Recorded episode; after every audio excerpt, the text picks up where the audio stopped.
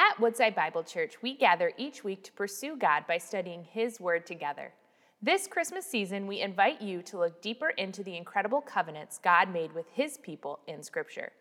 Tune into our current series, Gift Wrapped From Longing to Lavish, to discover God's unwavering promises to meet the ultimate longings of our heart and ultimately renew our hope with the brilliant truth of the gospel. All right, if you've got a Bible uh, this morning or electronic device, I encourage you to take it out and turn with me to Genesis chapter 15. Genesis chapter 15 uh, this morning. You know, this year, this year 2020 has seemed like a decade, hasn't it? It's been like this, this never ending year that has been full of, of lots of disappointment. It's been a year that's been full of disunity. We've seen uh, disease running rampant. We've heard about death. And, and we've just been reminded this year. I think the greatest thing that I've been reminded this year is just how fully sin has corrupted all that God has made that was good. You guys feel that way? Like, like uh, uh, unlike years in the past, for whatever reason, it feels like God has taken our good lives and the things that have, have just been normal to us, and He's flipped our lives upside down, and we've seen the depravity of the world. We maybe have seen some of our own depravity coming out in this season. But sin and its corruption touches every aspect of the human existence. Sin brings pain, sin brings shame. And this year has been a reminder of our desperate need for God. Maybe this season in this year, you've uh, turned to God and you've begun to doubt his goodness. Or maybe you've doubted his plans, or maybe you've doubted his faithfulness, or maybe you've just come to with, with some of those big questions like, can I really trust you? And I think those are important questions for us to ask. And I, I, those are some questions that we want to ask of our text today. Can we really trust God? And is God a trustworthy God? Is He a trustworthy God that makes promises? God faithful to fulfill His promises? You know, last week we started a series entitled Gift Wrap, where we looked from longing to being lavished we have started reflecting, we're going to do so today, continue today, reflecting on the gifts and the promises that God has given us. And each one of these gifts that we're going to take a look at each week is a gift that meets the deep longings of our souls. And these gifts, these promises, they come in the form of covenants. And each week we're going to take some time to look at the gift, we're going to unwrap the gift, and we're going to see how we can grow in our trust for God. Let me just give you a, a reminder these covenants that we're going to take a look at over these, these few weeks become the backbone to the storyline of the Bible. They begin and are the unfolding of the biblical narrative and God's promises to redeem a fallen humanity. And so, as we look at these promises each week, let us be reminded of God's faithfulness, God's goodness, God's grace, and God's love. You know, last week we took a look at the covenant that God gave Noah. Remember the covenant where he said that he promised that he will no longer flood the earth? And when we, we said last week, and we reminded the, the fact that, that God said that even though the world is full of sin, God promises that for a season, he is going to restrain himself from his wrath. That he, he no longer will destroy the earth by flood, therefore giving us the opportunity for true life giving us the opportunity to experience life. And we were reminded last week that even though we deserve God's wrath, we saw how God was faithful to fulfill the covenant that he gave Noah through Jesus.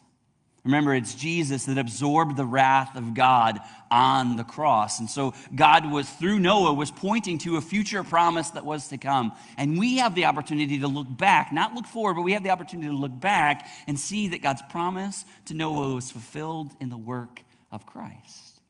And so today we're going to continue and look at another covenant. We're going to look at the covenant that God made with Abraham or Abram. We know that in the story, uh, Abram's name was changed to Abraham uh, later on. But I want us to watch this quick video that will give us kind of a, the context of the story of Sarah.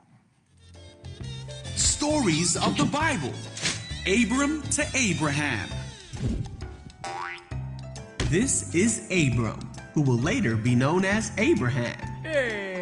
When Abram was in the land called Canaan, God told him to look over the land as far as his eyes could see.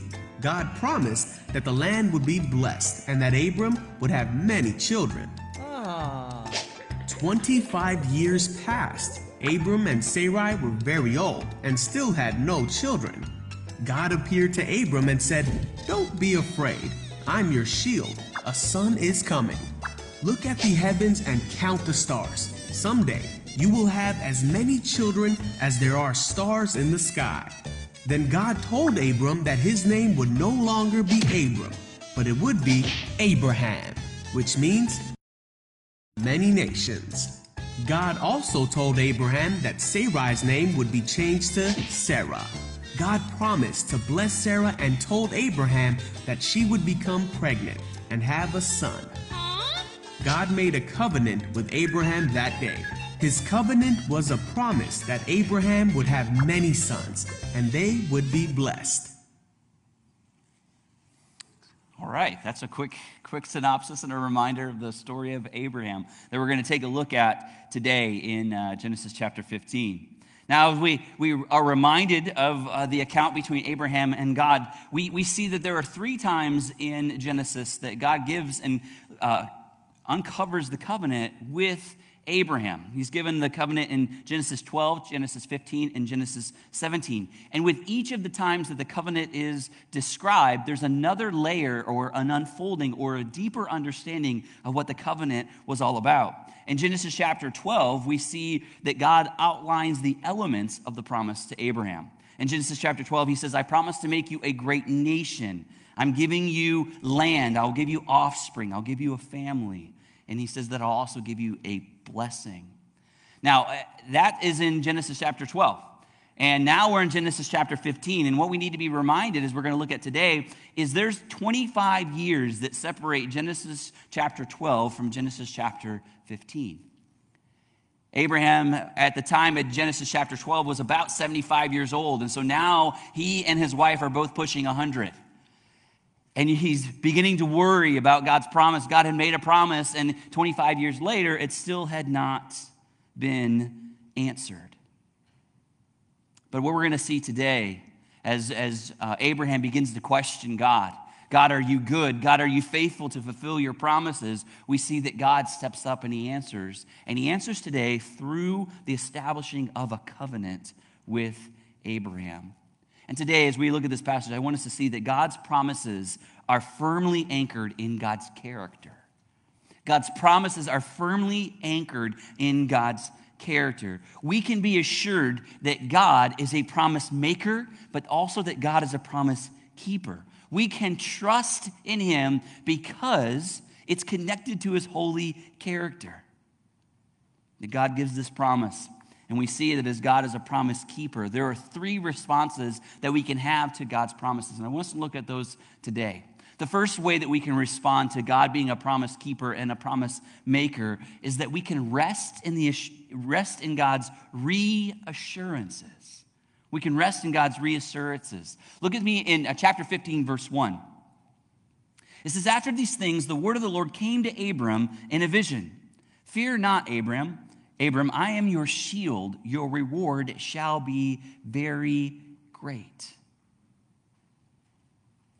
You see, we need to be reminded that God is carefully concerned about our lives. God knows everything about us. And we, we can see, even as uh, Abram begins to question God, we see that God is not short or God is not um, withheld from coming and answering Abram in his fear. Abraham starting to worry and become nervous. Is God really going to fulfill the promises that he made? That he would be a great nation and that he would have a great land and that he would be blessed and that he would have many, many offspring. He would have many, many children. And so, right now in Genesis chapter 15, verse 1, Abram's in a place of great fear after waiting these 25 years we see that the window of opportunity for Sarah to even be able to have children, that window is closing. We also see that if we go back to chapter 14, that Abraham has just walked through a very, very challenging season. You see, there were some kings in the local territories that had come down to Sodom and taken everyone out of Sodom and made them captive. Well, that's not that big of a deal, except for the fact that Abraham's nephew Lot was in Sodom. And so his nephew gets taken away, and they lose all their property, all their land, and all their resources, and now they're enslaved by this evil king. Abram hears about this, and so what does Abram do? He gets 300 some guys, and they go, they go chasing after Lot and his family, and they go and they rescue them. And they come back, and now Lot is saved, and Abram's beginning to worry like, hey, the world is not a pleasant place. The world is not this peaceful place. There's lots of things out there, and at any moment, it seems like this promise of God can be snuffed out. So Abraham's worried. You guys ever get worried about life? Like, you ever get worried about the future? You ever get worried about the present? You ever get worried about your past? Well, Abram's right in that place. He's in a place where he doesn't know what the future holds. He doesn't know if God's going to fulfill his promises. And he's in a place where he needs a word from the Lord, and the Lord steps in in the right time and the right way. After these things, the word of the Lord came to Abram in a vision. After several years of not hearing from the Lord, now the Lord shows up, and God's words to him are quite simply fear not. Don't be afraid. Don't be worried about the future. Don't worry about my promises that I've given you. Don't worry. And then he gives them a picture. He says, For I am your shield. Like, this is a beautiful promise that God gives Abraham. That you're not in front of the shield taking the daggers, you're behind the shield. That God is taking the blows for us. That God is stepping in and saying, I am your shield. You don't have to worry because you're covered behind my power and my presence. I am your shield. I oversee your life. I am protecting your life from all adversaries. And then God gives him this encouragement with this promise His reward shall be very great.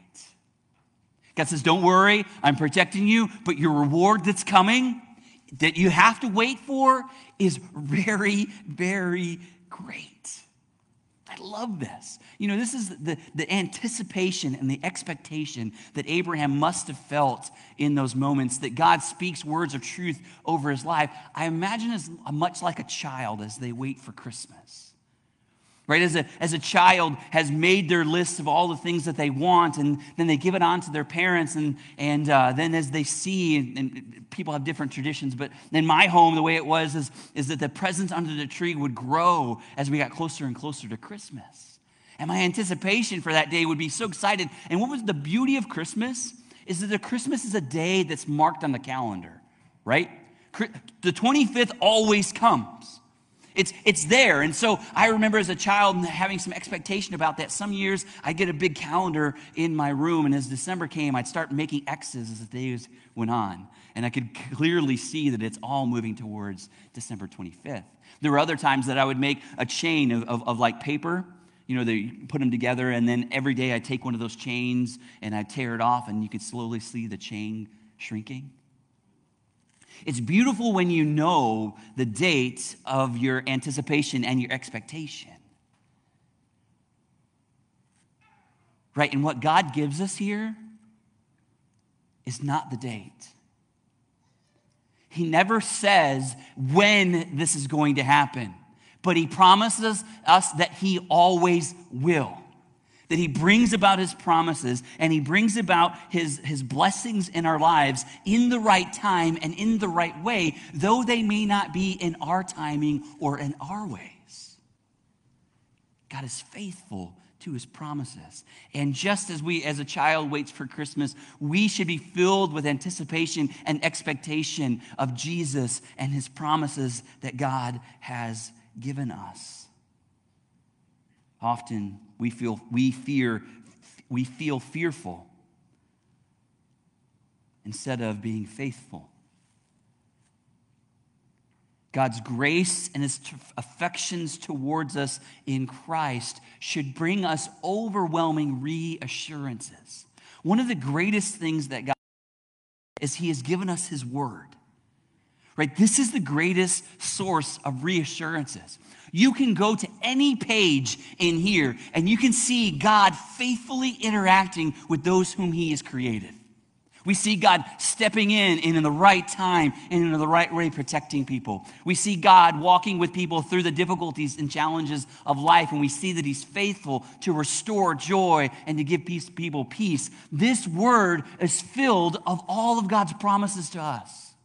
And we need to be people that see God's word not as just something that's a checklist to do every single day, but this needs to be a reminder of re- the reassurances of God in our lives.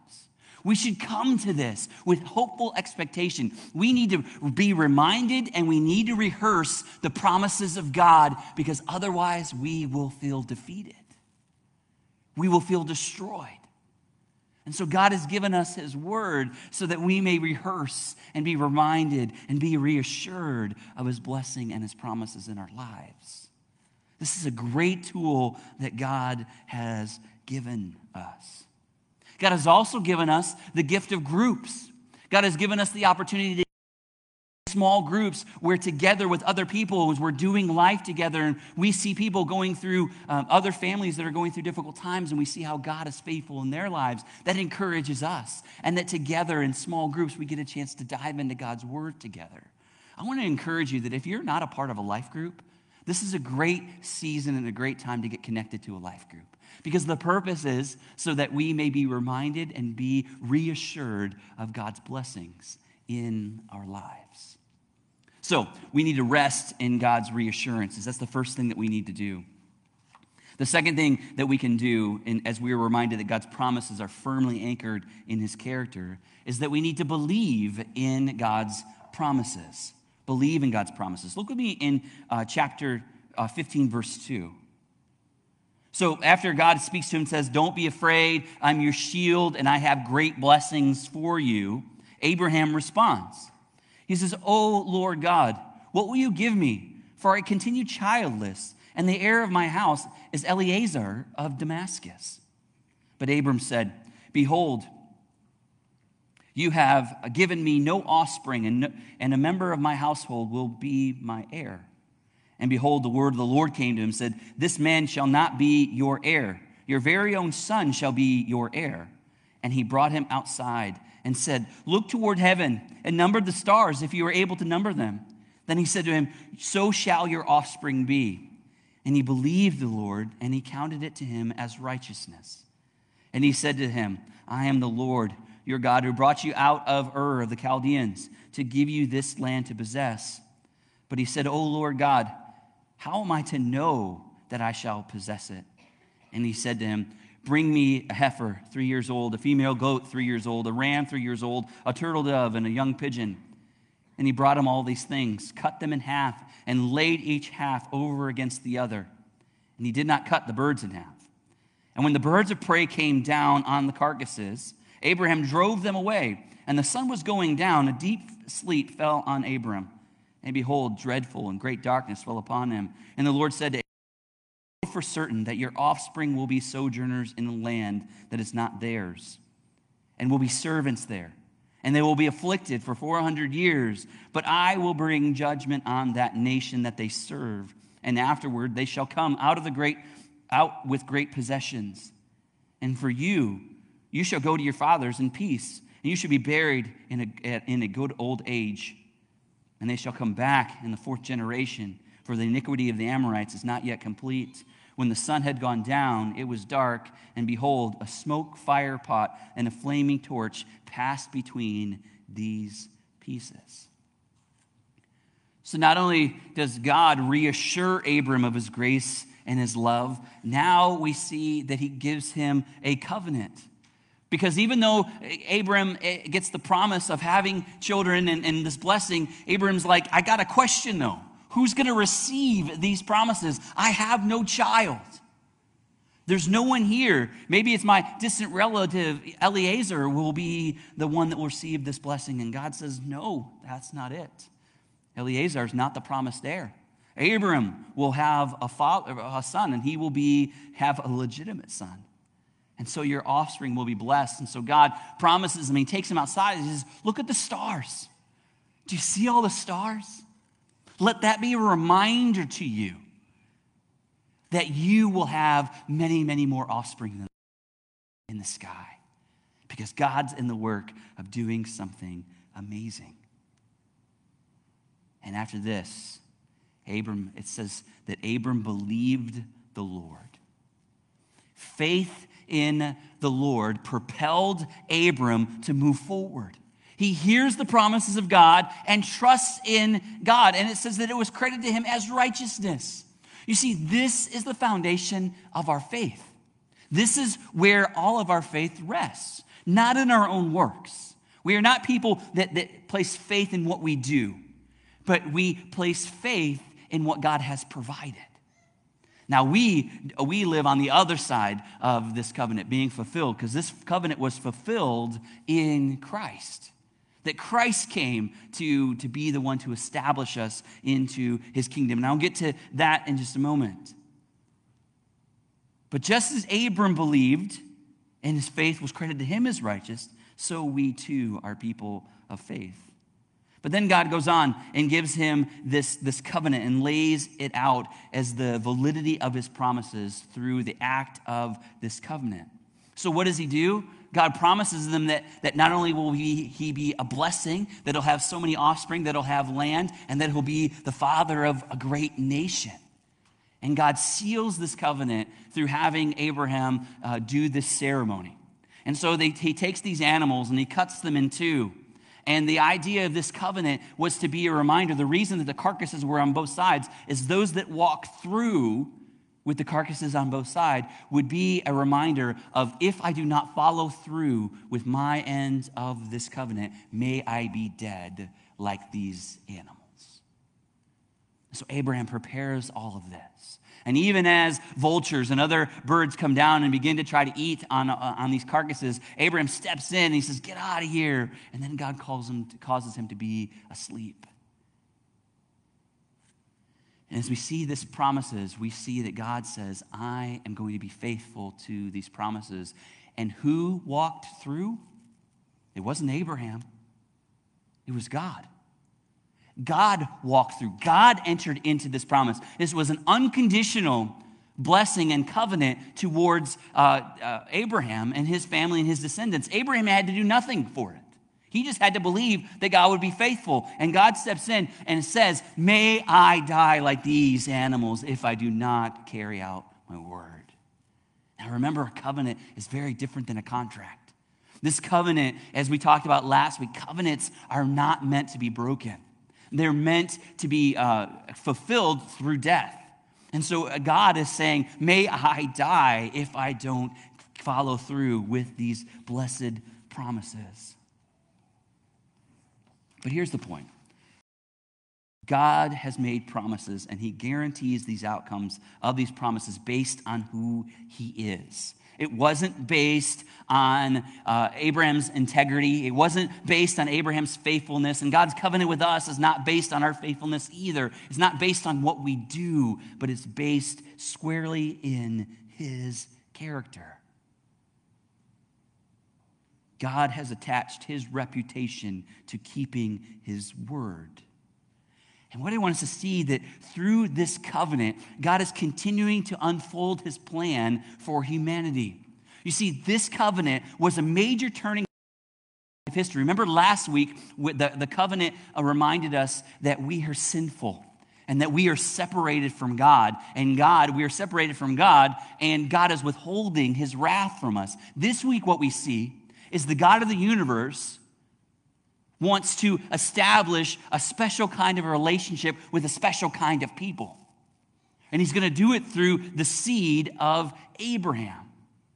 And so, this is that next layer of unfolding of God's plan of redemption.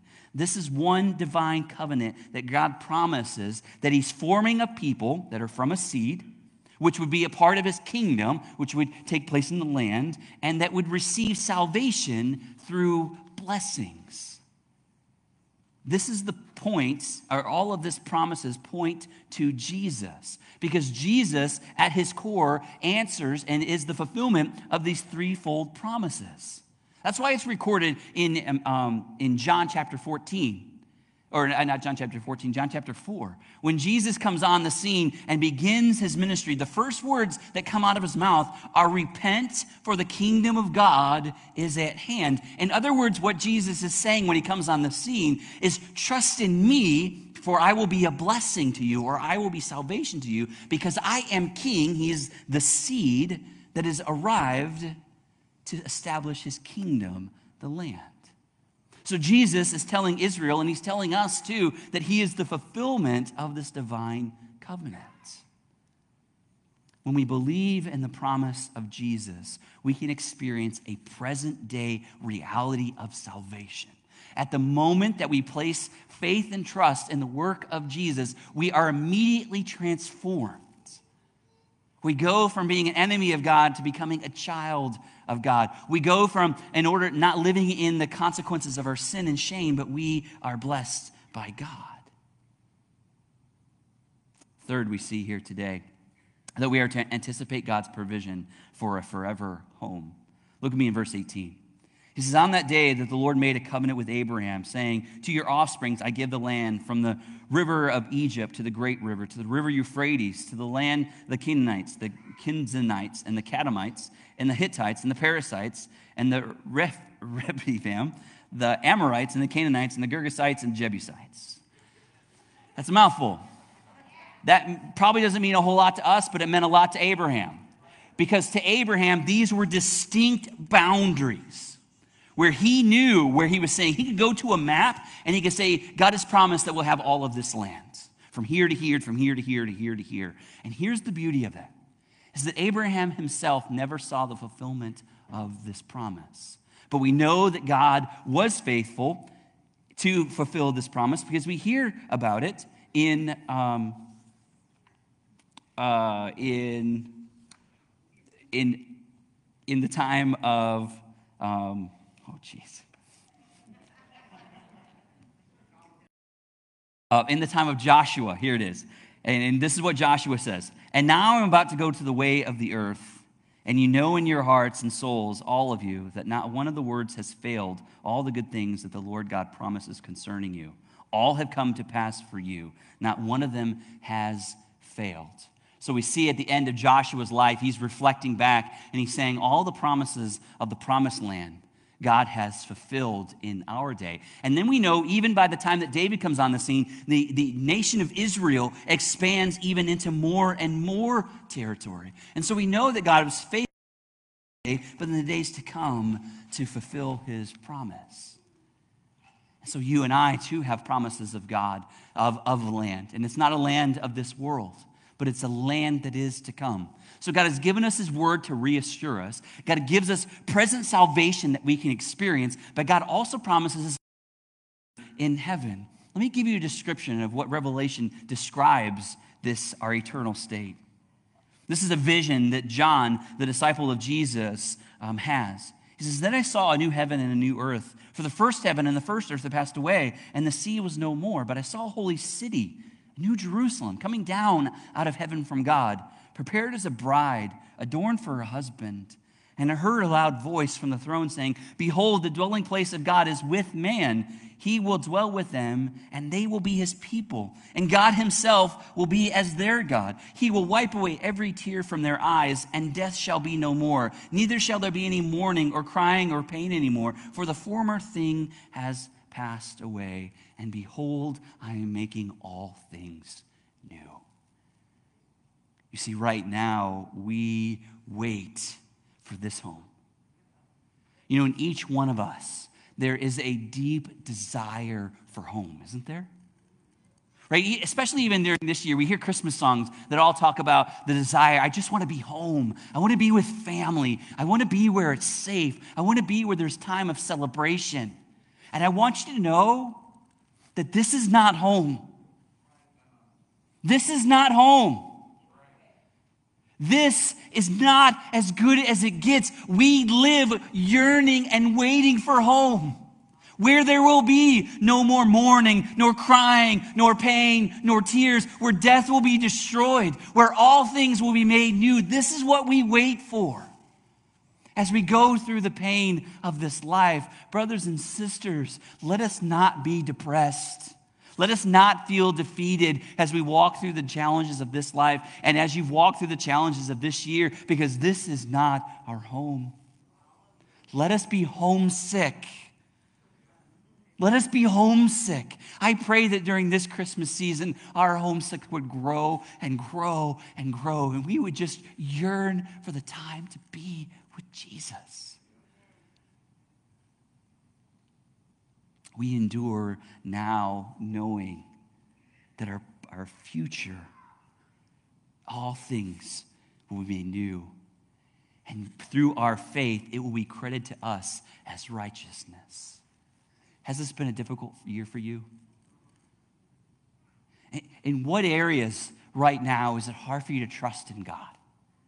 Maybe it's with the past. Maybe, maybe you look back and you see your former faults and you see your failures and you see some shame that, that may be wrapped up in some sin. And I want to remind you that God is faithful. He can take care of your past. That if you trust in Jesus today as your Lord and Savior, all of that can be wiped away. It can be as though it never happened. Or maybe you're here today and you're really struggling with the present. Like there are things going on right now in your life that you're like, I don't know if God can handle this. Maybe you've got some relational problems, or maybe you've got some health problems, or maybe you've got some financial problems that you're going through in life. And I want you to understand that God is big enough and God knows your needs, but He's waiting for us to come to Him where instead of controlling it and holding on to whatever we're afraid of, that we let go of it and we say, God, I trust you with this. And God does. Or maybe you're struggling today with your future. Maybe you don't know what the future holds, or, or maybe you're wondering if God is ever going to fulfill his promise to you in your life. Maybe you're wondering, is God ever going to allow you to find that per- person to marry? Or maybe you're like, oh, God, will you ever going to give us a child? We've been waiting for a child. We've been trying to be faithful in this. Are you going to fulfill your promises? I want you to know you can trust God with your future. Whatever's out there, whatever may control your mind, whatever may hurt your heart, trust God with it. We have page after page after page after page of God's faithfulness. And these are not just stories that are for someone else, these are stories, these are promises that are for you and for me. So, this Christmas season, let us respond in faith. Trust that God is faithful to save us, that He's faithful to restore us, that He's faithful to redeem us. Let's pray together. Father, we thank you this morning for your word. Father, we thank you that you were faithful to Abraham.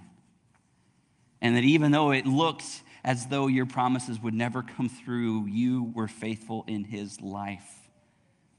And God, help us today to, to be reminded and be reassured that just as faithful as you were in Abram's life, that you are faithful in our lives. That you can redeem us from our past, that you can walk with us in the present, and that you give us promises of a future. God, you are worthy of all of our praise. You are worthy of all of our lives. And Father, if there's someone here today struggling, God, may they take their fear, may they take their hurt and lay it at your feet. May you step in and may they see your faithfulness once again. In Jesus' name we pray. Amen. Thank you for joining us as we study God's Word together. We would love to hear how God is moving in your heart and get you connected into the Woodside Bible Church family. Head over to woodsidebible.org/connect to introduce yourself to us today.